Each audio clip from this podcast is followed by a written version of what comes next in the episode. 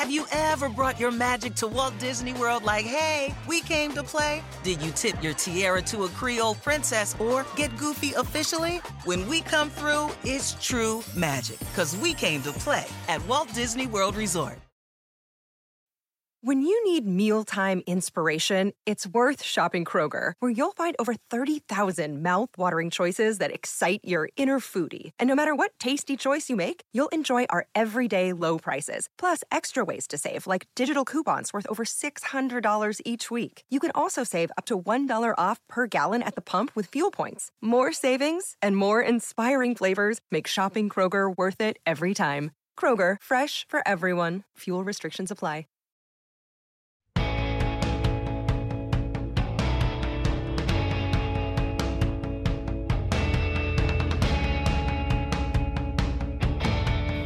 Welcome to the Peter King Podcast. I think this is my first Peter King podcast ever in Renton, Washington, at the headquarters of the Seattle Seahawks. But it's fitting. This is the last stop on my training camp tour 24 days, 18 teams, and I just thought kind of cool to do it on the practice field of the Seattle Seahawks. We got a really interesting podcast for you this week. We're going to start off from the dugout at Petco Park. No, I have not done uh, the Peter King baseball podcast, but I've always been fascinated by baseball players who love fantasy football. So I went down to Petco Park uh, late last week and interviewed Joe Musgrove, starting pitcher with the Padres. In the dugout, you'll hear from Joe Musgrove in a moment. And then you're going to hear from Brock Purdy of the 49ers, Dak Prescott of the Dallas Cowboys, and tackle David Bakhtiari of the Green Bay Packers in an NFC packed Peter King podcast. So, before we get to that, I do want to give you two quick observations on my training camp trip so far. And you know, look, everybody is optimistic in the summer. There's no question about that. But I sense particular optimism this year on teams that people are not really thinking a lot about right now. And I'll give you two of them. Number one, the Atlanta Falcons. I think the Falcons believe that there's no team better in their division than they are right now. And I think the Falcons right now are looking at this season as a real breakout year for an explosive offense. So I think they're going to be a little bit better than most people believe they are. Number two, the Seattle Seahawks. Look, the Seahawks are a really interesting team to me because, and I heard Greg Olsen say this of Fox, he told Rich Eisen this, that this is the team that he thinks everybody is sleeping on. And when I came here, I didn't have a great idea of what to expect, but I found a team that believes, and they won't say this, they're not going to discuss this openly. It's almost sacrilegious. Kind of feels like it did 10, 11 years ago when the Legion of Boom was in its formative days. And they got so many good, young, versatile defensive players. And they've added to that in the first round a corner, Devon Witherspoon and an excellent underrated safety in Julian Love. I think the Seahawks are going to battle the 49ers for this division. And you know, there's one other team that interests me and really interests me. I know that everybody is talking about them, but I'm interested in the Detroit Lions, have been since the end of last year when they won eight of the last 10. And when I went to their training camp, the one thing I thought when I walked away is, and again, this is a cliche. I hate it sometimes. Dan Campbell is not going to allow them to be complacent. Is not going to allow them to do anything but, you know, play every play like it's their last. So, those are three teams I think that are going to be interested. Coincidentally, they're all in the NFC because I think there is a lot of openings in the NFC for teams to rise to the top. We'll be talking a little bit more in the next two weeks, which are the last two podcasts we'll do before the start of the season. But I just wanted to give you a few thoughts on where the teams stand that I looked at and was really impressed with on this trip. So, let's get into our the a few of my interviews from the last few days. We're going to start in the dugout at Petco Park in San Diego, where we're going to find out about why Major League Baseball players are so into fantasy football. Here's my conversation with Joe Musgrove.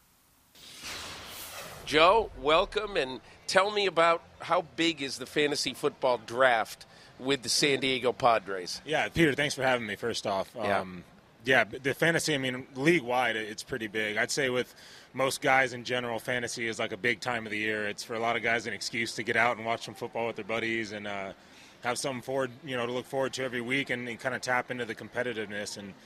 All the guys here obviously extremely competitive, but you know to, to give us another sport where you got to tap into some some knowledge and some experience and you know some ability to move rosters around.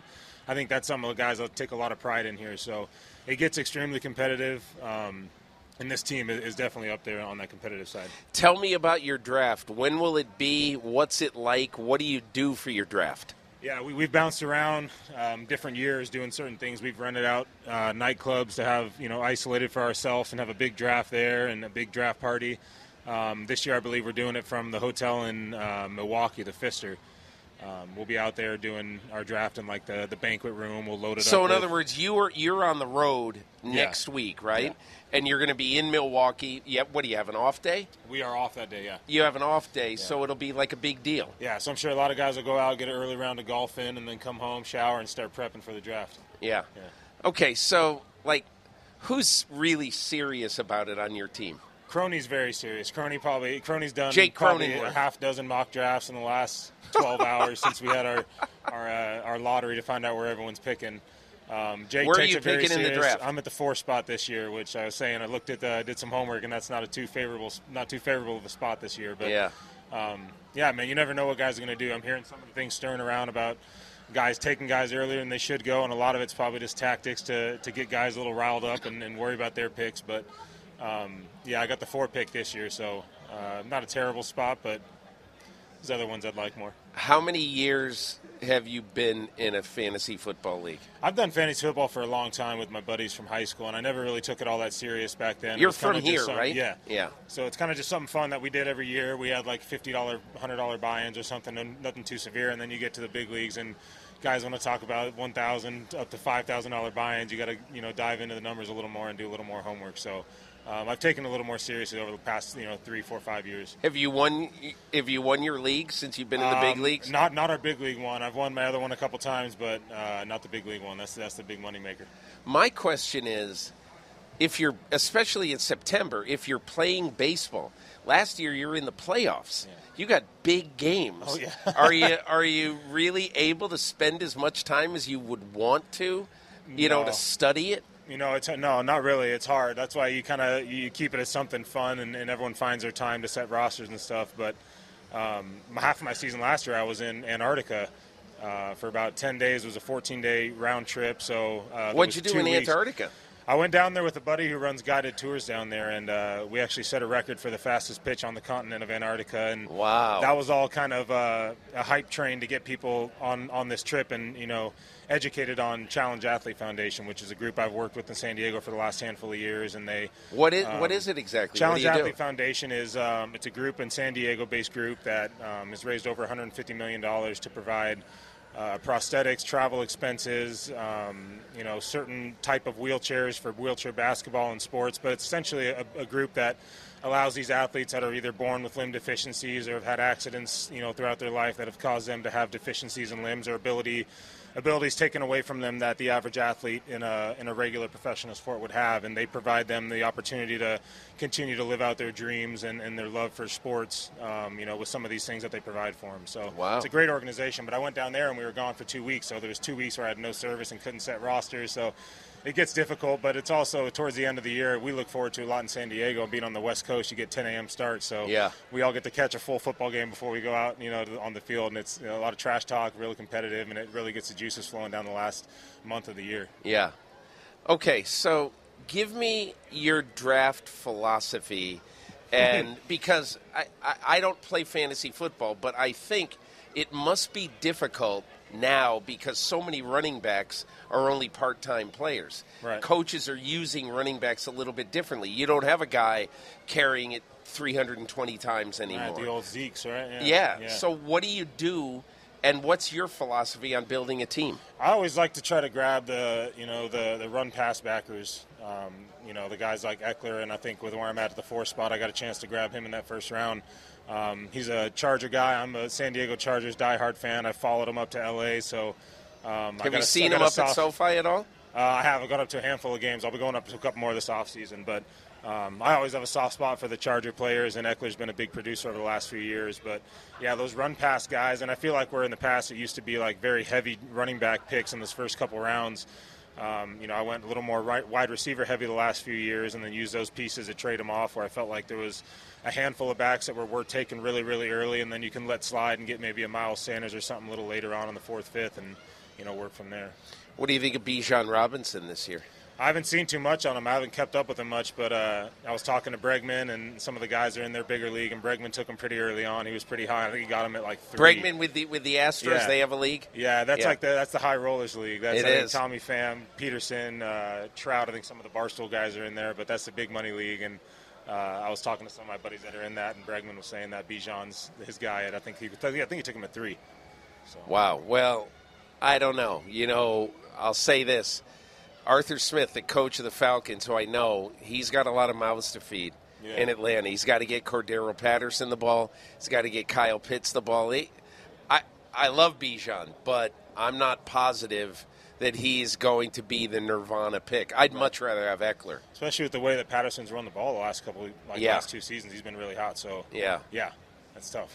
And they also have Tyler Allgeier as a thousand yard back there. that's right, that's right. And so I don't know. But look, I, I love the Falcons. I think they're going to be a really, really interesting team. Let me ask you two other things. So when the season, the baseball season ends, and so Xander Bogaerts, I guess, goes home to Aruba Yeah. or whatever. I mean, what? How, how do you?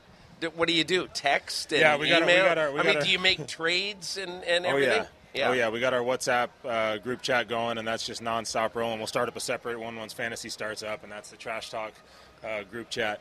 But everyone's everyone's locked in. It's man. not called the trash The- talk group the- I don't know. I don't know. We don't have a name for it, but there'll be some name for it. Um, Yeah. But guys, guys, stay locked in. We try to keep the integrity of the league, you know, intact to make sure everyone's setting lineups and you know not slacking off and making it a, a true competition. So everyone's engaged and everyone's locked in, even when they go home. Yeah. Um, two other things that I was curious about. Are football players crazy about any other sports other than football? I, I mean, are baseball players? Yeah. I mean, like, is, is there a fantasy basketball league? Is there No. fantasy golf? What- I mean, Golf, golf's probably the second biggest one. Um, some of our clubbies in here, and then like Grisham's a big guy that's in the golf stuff. Um, Stammen was a big guy. They do like a, I don't know if it's fantasy or like a fan duel or something, but they set lineups every week during during the golf season, and they, Wow. they go at it every single week. So golf's probably the second biggest. I'm a huge UFC fan. Uh, we have a handful of guys in there that are really into like MMA and boxing and stuff. yeah. Um, but yeah, it's probably golf and, and football are the top two. Wow. Okay. Last thing.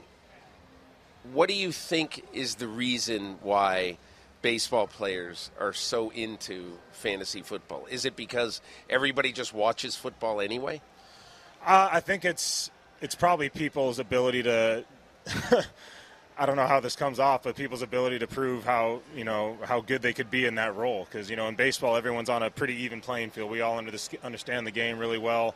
Uh, we know the players really well. We know the ins and outs. But you take a sport that everyone's always watched for fun and ask them to add a you know, a, a managerial or a GM type perspective to it. Um, you know, you see which guys are really tapped into, you know, the importance and the intricacies of football. So, um, some guys feel really, really confident in that area, and I think that's a chance for them to, you know, to get a little cocky and you know create some competition. But any competition that you put in front of an athlete, especially baseball players with this team, it's you know it's going to be competitive. Yeah. Yeah. You know, baseball is really a hard sport to figure because at the beginning of this season, I would have said that the New York Mets and the San Diego Padres, one of those two teams is going to be in the World Series. And, you know, I'm a Red Sox fan. I have no idea how the Red Sox are over 500 right now. And so, how do you figure baseball? Really? Tell me, because I'd love to know. It doesn't make a whole lot of sense sometimes, man. I mean, it's it's a long season. It's grueling. Um, you know, injuries are a big part of that. You know, your roster can be as strong as it looks on paper in spring, and you come in, you could lose two, three of your biggest players and, and really be set back. Um, and sometimes the ball doesn't go your way. I mean, we've had some really tough luck this year. Some of our peripheral numbers are in really good spots. We just haven't done a good job of winning the close games this year. You know, we've we've had a lot of blowout games, and then we lose all the one-run games. So. Um, you know, down the stretch of the season here, when it gets to crunch time and you got your back into the wall, I feel like that's where this team, you know, really, you know, really takes off. So, you never want to push it to this point in the year where you know you're forcing yourself to have to win games every night. But um, that's what so you're like. saying it's not over for the Pods? Absolutely not. Absolutely yeah. not. We're in. I mean, we'd like to be in a lot better position, but you know, with I think we're at four games, four and a half games out, with around 40 games to go. Um, it's definitely doable. So we haven't played our best baseball just this year, and we're hoping that's coming down this stretch here. Our confidence is getting higher. We're starting to put together, you know, more quality games consecutively, which has been our thing. We'll go on a stretch of, you know, two, three really good games, and then we seem to fall off for a handful, and just haven't had much consistency this year. But it's a long year, man, and uh, you know when it comes down to it, it's all about getting in the postseason. It doesn't matter if you you get in by 15 games or by half a game. As long as you're in there, you got a chance. And you know, when you get to the post and you see how it went last year, a team in the Dodgers that absolutely dominated us all year long. I think we won four games uh, against them all year. Uh, we put them out uh, three in a row to, to, to kick them out. So it's really about getting into the playoffs and giving yourself a chance, and then you know anything can happen from there. Anybody gets hot and goes on a little run. So I got I got to ask you my one selfish question. I'm a Red Sox fan, yeah. and I was really sad to see Bogaerts go. Yeah. So how's Xander been for you? And uh, are you have you become good buddies with him? Yeah, Xander's uh, he's one of the best teammates I've had. Um, extremely engaging with everybody, not just the position players or the Latin guys. He's uh, he's kind of the, the, the mesh piece that everybody can go through to communicate and, and to get it all. You know, there's a lot of guys have there's language barriers in here where things don't. You know, you're not able to express completely how you feel or share ideas, and Bogey's always right there, middleman in it. Yeah. Um, you know, the things he does on the field speak for themselves, but who he is off the field, I think, is, is a huge part of the value in getting a guy like that here. So I'm sure, you know, along with yourself, a lot of Boston fans are upset to see him go, but uh, we're extremely grateful to have him here. Joe Musgrove, thanks a lot for talking to me about fantasy football in baseball. I, I I've always been really, really curious about it because almost every team plays it and it's just cool to hear how interested you guys are in football. Yeah, I feel yeah. like a little kid again. It's fun, man. We enjoy it, and it's like you said, it's something that is away from something that we do on an everyday basis, and allows you to tap into some other things outside of baseball and keep you sane down this last stretch of 162 games. So. Joe, thanks a lot. And listen, we're going to be right back on the Peter King podcast. We're going to be joined by Brock Purdy of the San Francisco 49ers. A bit newsworthy this year. So we'll be back right after this. I'm glad I got to go first. It's a pleasure, man.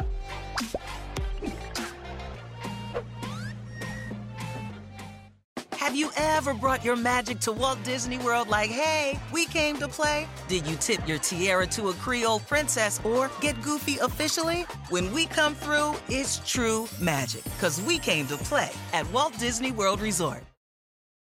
Dear listener, Please close your eyes for this movie theater meditation brought to you by Fandango. Breathe in. Smell the fresh popcorn. Now exhale. Ha! Open your eyes and proceed to the best seats in the house you reserved on Fandango. Recline. Now, download the free Fandango app for movie times, tickets, and seats at your favorite theaters. Fandango. It's your ticket to the movies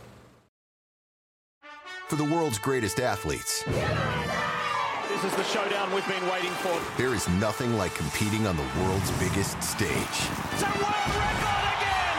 Gold for the United States! Unbelievable! And when that stage is Paris, anything can happen. I have never seen anything like this. How about that? An Olympics unlike any other. What a performance! The Paris Olympics, Friday, July 26th on NBC and Peacock. Peter King at Niners Training Camp, Santa Clara, California, Levi's Stadium. I'm here with Brock Purdy, the starting quarterback of the Niners. And Brock, I want to ask you let's go back to the NFC Championship game. When you get hurt, you hurt your elbow. At the moment that you hurt your elbow, did you know that it was very serious? Or because you kept trying to play, did you think that it wasn't as bad as it turned out to be? Yeah, um, I think I knew right away. You know, there was like electricity, fire, all that kind of stuff was like shooting down my arm. Um, felt like it was all numb. It was something that you never had felt before. Hundred percent, yeah. And so I'm thinking to myself, I'm like, man, um, you know, what do I do? I, I couldn't really believe it at first. It was more like, hey, yeah, it's killing, it's aching, but I got to play through this somehow, some way. And then when I went to, you know, go and throw, I was like, yeah, I, I physically can't, you know, make a 10 yard throw on the sideline. And so um, that's when I was like, yeah, this is something that I've never been through before, and I'm pretty sure something has, has been torn or somewhere I couldn't play. So um, it's the biggest game of your life. What's going through your mind at that moment? Yeah, um, sort of like what I said, I just couldn't believe it, and I was more, you know, sad for the guys, you know, that had helped get us there. You know, the guys obviously on offense, on defense, the guys that have been there forever. They've been through the 2019 Super Bowl loss. Um, so I'm thinking about those guys. It's like, man, I'm trying to play for them, and and then all of a sudden this happens. So that's when I went to Kyle and I was like, hey, you have to put in Josh because I can't throw. You know, I'm not tapping out or anything like that. It's, what did he say? He's like, why? Like you can't throw? And I was like, I, I can't. Literally, like something's wrong with my arm. And so we're on the sideline taping my arm up in all these you know different angles and directions, hoping that it would help, and it, it, it didn't. So it, it was a sucky situation. I want to ask you about all of the that two month period in your life. I was here for the game against Miami where you went in, and I remember asking you after the game that, hey, by the way, you are going to start your first game in the NFL next week, and it's against Tom Brady. And I remember thinking at the time, not necessarily you're totally taking it in stride. You look very happy about it and, and looking forward to the opportunity. But why wasn't what happened to you last year too big for you? Yeah, I think um, honestly, my faith.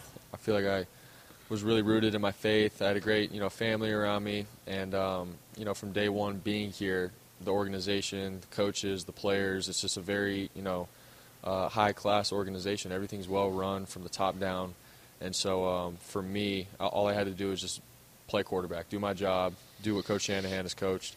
Um, I have four years of you know experience in college as a starter, so I've seen a lot of defenses and stuff. And so when I got into the situation, I was like, you know what, you know, it's football. At the end of the day, it's football. I'm going to keep it simple. Um, I got awesome teammates around me. Um, all I got to do is distribute it to the right guys at the right time, let the defense play ball, and win. One question about after you got hurt. You choose a surgeon who's uh, done a lot of baseball players with the Texas Rangers, and you go down to see him maybe a month, three weeks after you get injured and he tells you that we're not ready to do this yet. And I imagine that you're feeling like, man, I got to get this done. I got to start throwing again.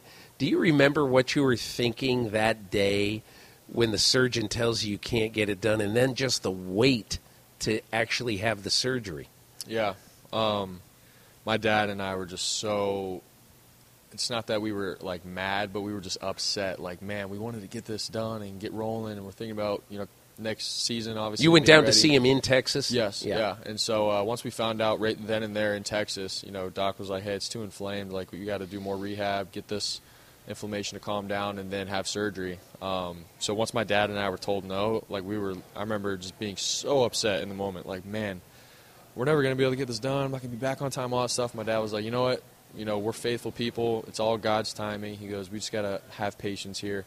It's it's for the right thing. It's for your arm to calm down, and we got to do the surgery right for your career. And so, um, yeah, that's where we were at. We definitely remember that exact moment, how frustrated we were, but looking back on it, it was the right move. It was a great call by Dr. Meister, and um, you know here we are throwing again and feeling good.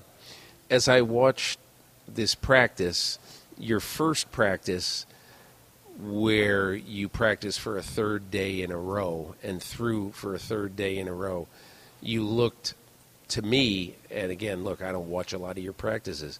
You looked absolutely normal. You made one throw to the left pylon to Deebo Samuel that he dove for, that it was a perfect throw, thrown with a lot of velocity. Tell me how your arm feels now, and is it any different at all from before the surgery? Yeah, it feels it feels great. Honestly, um, you know, this was the first time we had a three-day block where I've thrown three days in a row, and to be able to go out of practice and still make all the throws and with velocity on time, um, it's get, it gave me a lot of confidence, and I'm really comfortable with where I'm at. Um, and so I, we've had a great plan this whole time. Um, all the you know doctors and physical therapists I'm working with everyone has aligned everything right to, to be in this moment, ready to go, going into you know obviously the second preseason game and then game one.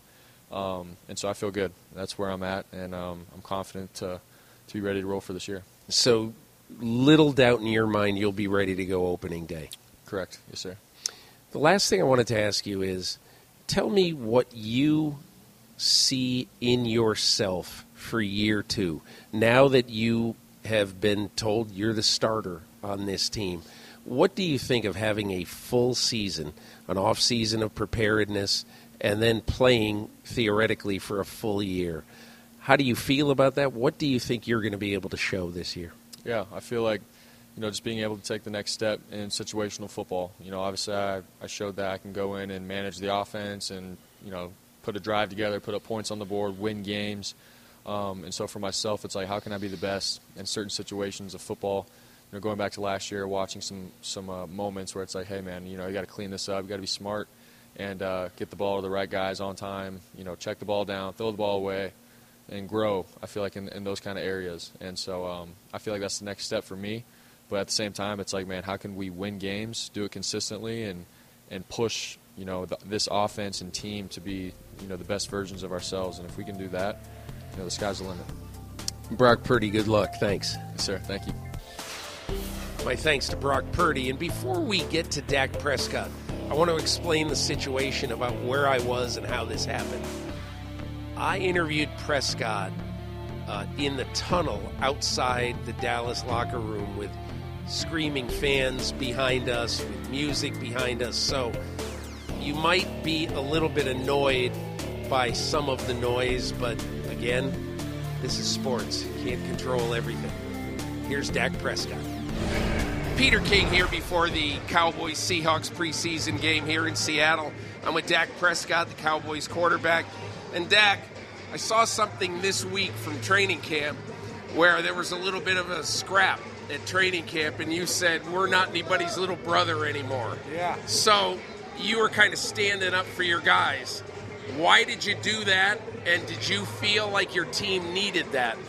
Uh, I mean, we, we encourage competition and competition at the highest level. Uh, it's iron sharpens iron every time our offense goes against our defense. We both believe that we have the best units, and so um, when you've been having the training camp that we've had, uh, seeing each other over and over, not getting to do joint practices, some of us not even getting to play in the preseason games, emotions just get high and they rise. And so at this that point, um, it just got a little out of hand, and, and uh, you know, just kind of grabbing the guys and say, hey, we are we are family, but you have to love that emotion. You have to love that passion, and we aren't anybody's little brother. I've got two older brothers, but uh, as we take this team, as, as, as we take this field as a team, um, we're doing it with a lot of confidence, and that's part of it, just kind of showing of us going against each other every day. So, how much, if at all, do you relive how last season ended? It was a bitter loss for you guys in San Francisco. Three minutes to go, you've got the ball you threw an, an, almost pick on first down. You missed Michael Gallup on second. You got sacked on third down. Yep. How much do you relive that, or do you just flush it? No, I mean I, I think you have to use your scars in that sense. And so to say I'm continuing to relive it, it's past me at this point. But a lot of a lot of the offseason was about that. And uh, with Mike taking over as the play caller, we went into details. And sometimes though there's three there's those three plays, there's a lot of details in that that allow those three plays to not be successful. And uh, that's what we've really focused on this this training camp and this spring of cleaning that up, making sure receivers are on the same page, linemen are on the same page with my, my drops, and receivers understanding where they've got to be and when they've got to be, just so uh, op- operation just goes a whole lot smoother. So we're using the things that hurt us last year that are going to be our strength this year. What would you say will be the biggest difference that maybe people will notice in Mike McCarthy being the play caller now instead of Kellen Moore? Yeah, I don't know if you're going to be able to see much from the naked eye, but Mike's an aggressive play caller. Uh, we're searching for certain looks on defense, and if we get them, we're taking those shots, and if not, we're living to play another down. Uh, and just so getting the ball out of my hands. When we got as many playmakers as we have, Tony Pollard, Uh, CeeDee Lamb, adding Brandin Cooks, Michael Gallup, you said, a young group of tight ends, adding young rookies. Uh, it, it, it's special. And so what we have to do is get these guys in space as much as we can, give them the opportunity to make big plays, and I think that's something that's going to show. What has Brandin Cooks brought to this team this summer? Yeah, I mean, obviously the speed, just the speed. You look at his resume, the, all the success he's had throughout his career, but more importantly, the leadership and the professionalism, how to take care of your body, how to approach the game. I think he's been uh, amazing for guys like CeeDee and guys like Michael Gallup just to take in and ask questions. Guy that's had a lot of success, played in two Super Bowls, didn't win, but using once again his scars to bring to this team uh, to get us uh, to where we want to be. How much does it burn you that all the success you've had, you've only had two playoff wins, and does that drive you? Yeah, a thousand percent. Uh, I mean, I want to win the Super Bowl, and the only way to do that is to win playoff games. And so, uh, those two wins aren't going to be enough, and it's not just going to get another one. It's about uh, stringing three, three or four together to make sure that we're playing in the Super Bowl and winning what uh, we we hold as our expectations, and what all these fans have as our expectations, and that's the standard when you wear this star. And so uh, it's, a, it's a high standard, but we love it, we embrace it, and that's why we just got to lock in and just take it day by day and just make sure we're making the most of each day that we're blessed to have. Are you a better team this year than the one that exited the playoffs last year? By far, I really believe so. And just uh, the way that we've approached uh, the details offensively, what we've added with the guys, as well as just the defense is continuing to get better with those young guys getting older, uh, becoming big time playmakers. Uh, it's going to be a great year. Dak Prescott, good luck. Appreciate it. Thank you, Peter. My thanks to Brock Purdy and Dak Prescott for their time in training camp. And now, before we get to David Bakhtiari of the Green Bay Packers, let's take a quick break on the Peter King Podcast.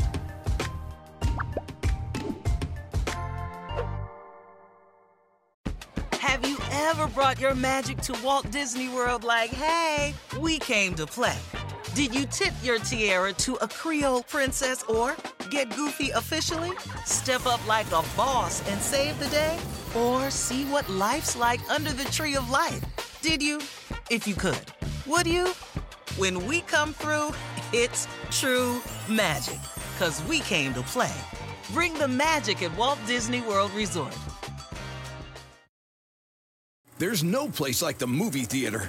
The smell of fresh popcorn welcomes you to a full body experience, while candies and sodas compete for your attention. Pick me! Pick me! Hoping to join you in the best seats you've reserved on Fandango. It's where movie lovers buy tickets, pick seats, and double up on rewards points, all online. All that's left is to walk in, snack up, and sit back. Visit fandango.com or download the app today for your ticket to the movies.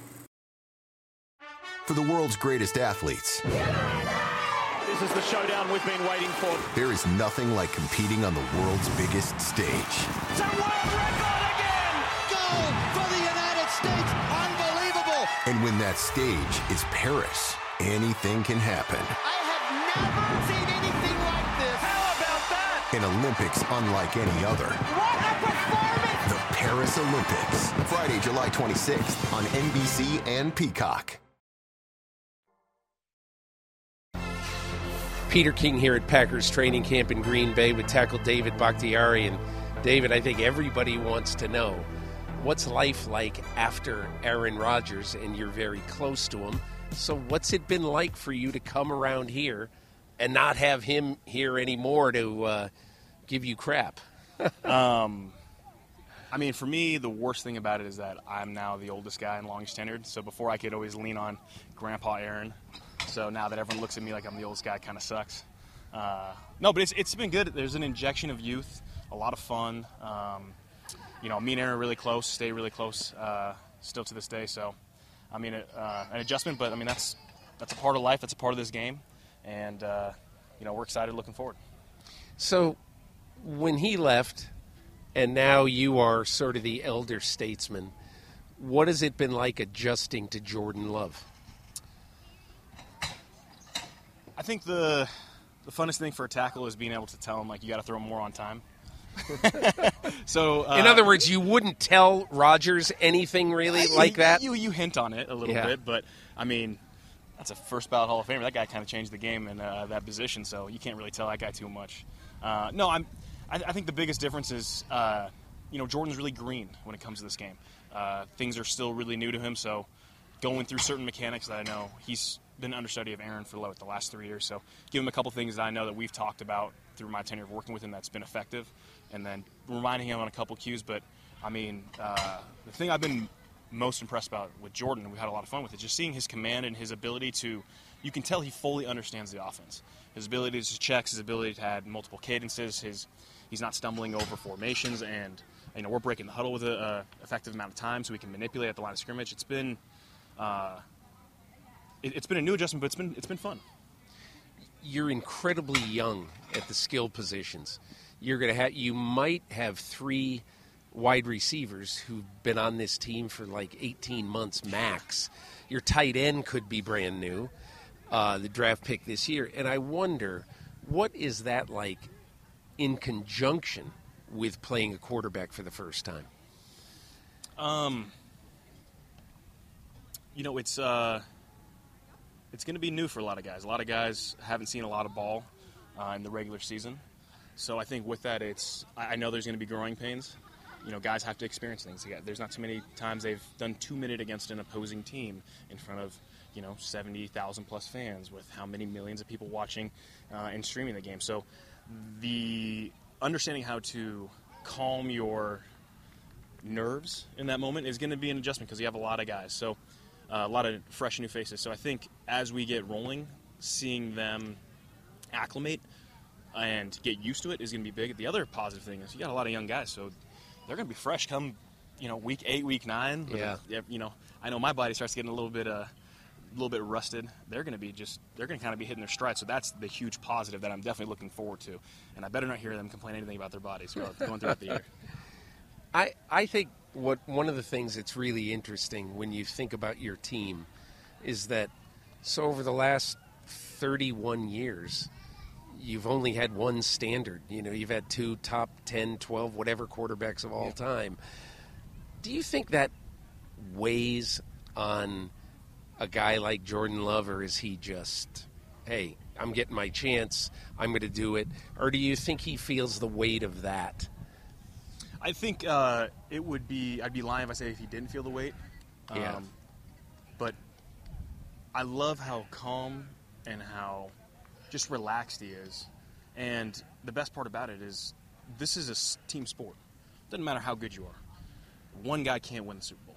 It can yeah. definitely increase your chances, but you need it's a collective unit of the team. It's the best team goes to the Super Bowl, not the best player. You know, there's not too many times it almost was a little bit of a curse. The you know MVP wasn't you know usually that guy guy always got knocked out before heading to the Super Bowl. It's the best collective team. So um, he's doing his 111th. We preach it all the time on offense. Just do your job. That's all we need you to do.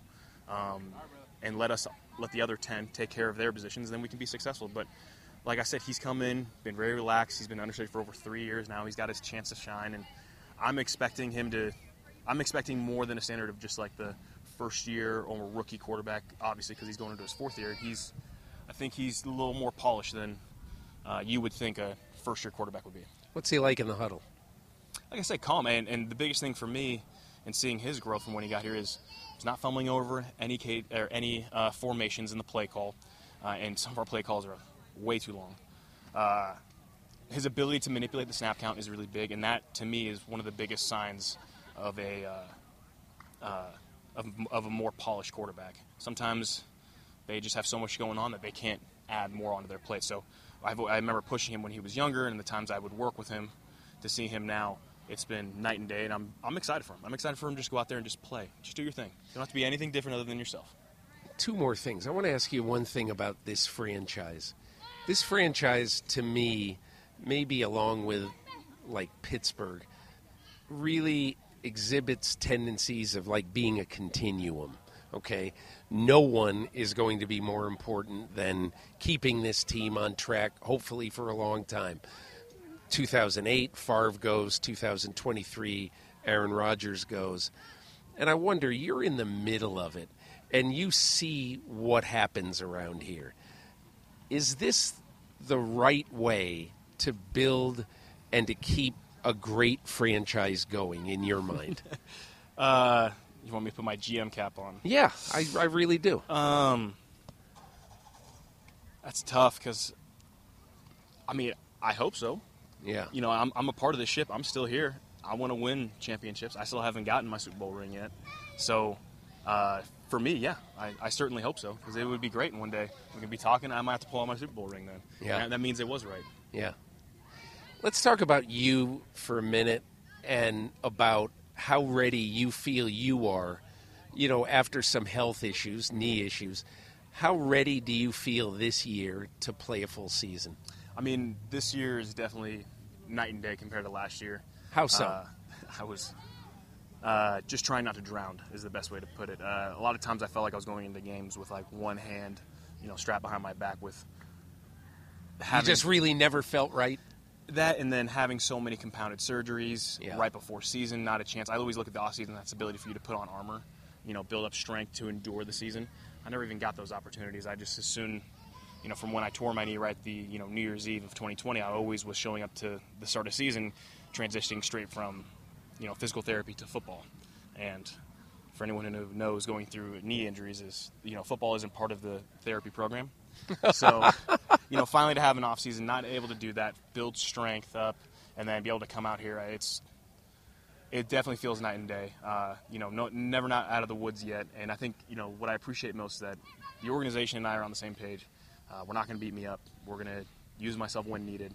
You know i've played a lot of ball so i can have a lot to lean on and i think right there it's just knocking the rust off and staying sharp and staying available uh, on game days.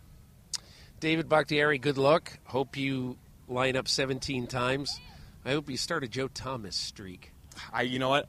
Before y'all let you leave, I'll say this. Yeah. I definitely was trying until 2015. What did you what what what did you get to? Do you the remember? First game I missed was 2015, week 14 or 15. So I played three years or two and a half, up to three years. Started every game, so I was up to 47 something, 40 something starts. And then I remember I pretty much broke my ankle without breaking my ankle. You know, Yeah. tore five ligaments, widened my ankle, syndesmotic tears halfway up my shin. And I sat there. I'm like, I tried to play so hard in that game against Arizona. I'm like, ah, there's no way. Yeah. And that, after that, I was like, well, there goes the streak of trying to match anybody. So now I just gonna play when I can play. how about how about Joe Thomas playing all those plays in a row and playing them? Of the 371 players in the Pro Football Hall of Fame, Joe Thomas has the lowest winning percentage of the teams he was on of anyone. So, in other words, there probably were times where he could have said, mm-hmm. you know, you're 2 and 13 at the end of the year. You probably could have said, listen, I've got this, this, this, and this, and he never did. And, and, and you don't understand how frequent that is. And even coaches just pulling out players when they're getting blown out, which I know he was in plenty of blowout games for him to stay in there with his, you know, revolving door at quarterback. Uh, it's a 20, testament. 20 quarterbacks. It's a testament to him as his character and him as a teammate. Uh, he's someone I looked up to coming in the league. He was a phenomenal player, set the tone and the standard in my eyes of what it means to be a pass blocking left tackle, helped revolutionize the position of letting more athletic, smaller uh, tackles like him. I remember Joe Staley was another one that pops in my mind to play the position and thrive in the position, uh, and kind of change the game a little bit uh, at that left tackle spot. And that was something that I, I'm, you know, saying I'm even proud of him. It makes it weird. No, I mean, I, I'm I'm honored that I was able to share a field with him. I'm so like, happy and excited for him, and I bet he's just, I mean, bliss, and hopefully he's somewhere on a boat fishing, kind of how he started his career. Well, uh, one other thing. So, when you watch Joe Thomas, are you the kind of person who, when you watch a game, you'll watch the left tackle? And if you ever watch Joe Thomas much, what did you learn? Uh, I mean, he's got a shot put uh, kick set is one of the things. His get off. I always remember when I was coming to the league. Give me the shot put kick set. Do it. J- Just do it. I mean, if I'm doing Joe Thomas, Yeah.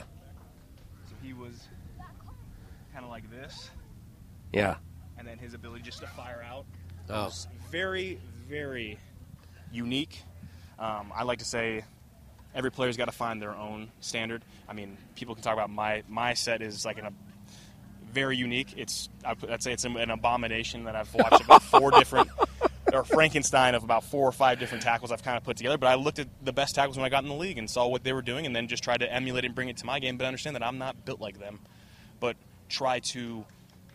Uh, how can I do what they do without having the certain tools that they have? So Who else did you borrow from? Your set. I remember, um, I mean, Jason Peters. I watched him. I watched Joe Staley. I watched Tyron Smith, and I watched Joe Thomas a lot.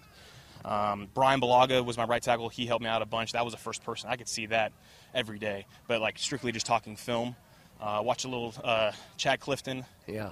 Um, but I would say those were the prime tackles I, I watched uh, right when I came in the league my first year. Yeah. Hey, this is a fun talk. Thanks a lot, It was, David. yeah, we had a good time. Yeah. Okay. Thank you. Suck it, Josh. Suck it, Josh. My thanks to David Bakhtiari and also to Joe Musgrove, Brock Purdy, and Dak Prescott for taking the time to talk this week. So I'll head home in a little while from Seattle, and I'll head home with one thought about this time of year. It's my favorite time of the year. The reason that I love training camp time is that you come to a place like Seattle and you sit down and have a real conversation with Geno Smith for 20, 25 minutes.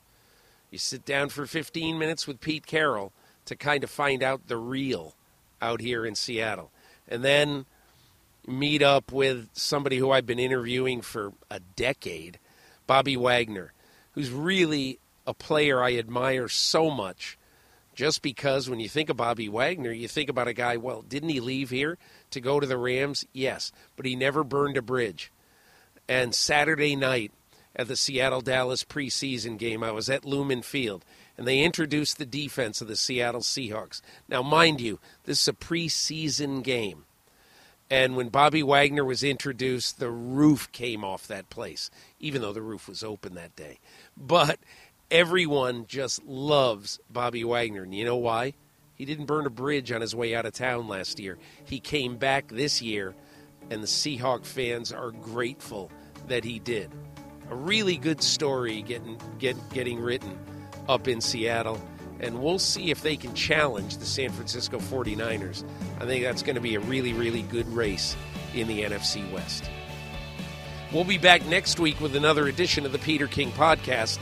I appreciate you listening, experiencing, and commenting on our podcast wherever you get your podcasts. And we'll see you next week.